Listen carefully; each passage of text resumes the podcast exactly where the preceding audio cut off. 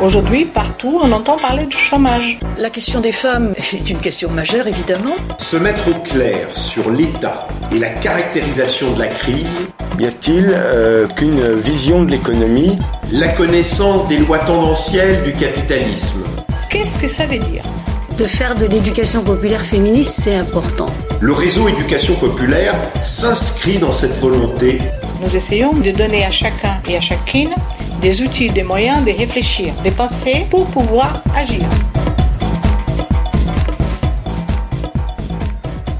La question des femmes euh, est une question majeure, évidemment, mais que nous abordons avec des ambitions un petit peu différentes.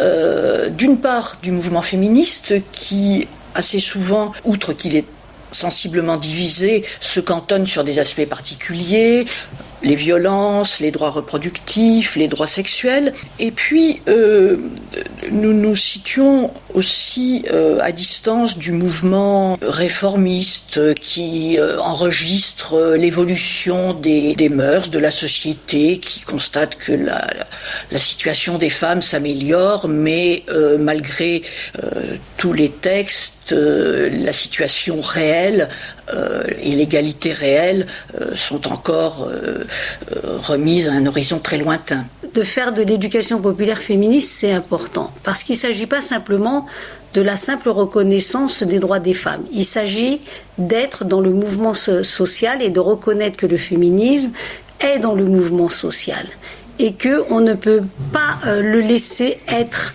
euh, un seul sujet uniquement euh, des femmes, mm. qu'il concerne les hommes aussi, qu'il concerne l'humanité entière, parce qu'il faut pouvoir aller et remettre en cause aujourd'hui la société euh, actuelle, mais surtout la société patriarcale actuelle. Et bon, le, il y a eu beaucoup d'acquis théoriques sur la domination euh, des hommes, mais ce qui manque peut-être, c'est que les femmes s'approprient euh, ces analyses pour l'appliquer à leurs conditions concrètes. Et dans l'éducation populaire, on peut partir justement de, ce vécu, c'est ce que nous pensons en tout cas, pour à la fois euh, une, émancipation dans les, dans les têtes, dans les représentations et euh, dans les pratiques. Et cela, comme euh, l'a dit Soad, à la fois pour les hommes et pour les femmes, bien entendu. Le féminisme est un combat et c'est un combat qui est transversal.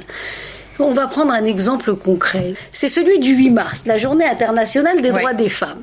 Nous sommes dans une journée qui est une journée de lutte. Et qui est banalisée, et qui est banalisée commercialisée. Et commercialisée. Et comme je le dis, le capitalisme s'empare de tout et de tous les concepts. C'est-à-dire qu'aujourd'hui, on est en train de transformer la journée internationale de lutte pour les droits des femmes, qui est une journée de revendication, où les femmes devraient être en train de revendiquer leurs droits, euh, par exemple au sein de l'entreprise, pour une égalité salariale, une égalité professionnelle, et on la transforme en journée de la fête des femmes, où on va offrir des fleurs, où on va vous offrir une, euh, une boîte de maquillage, où on va vous offrir une séance de manucure ou de massage, etc. Et le capitalisme est capable de tout transformer pour que euh, on ne parle pas du féminisme, pour qu'on ne parle pas des revendications des femmes pour une égalité réelle.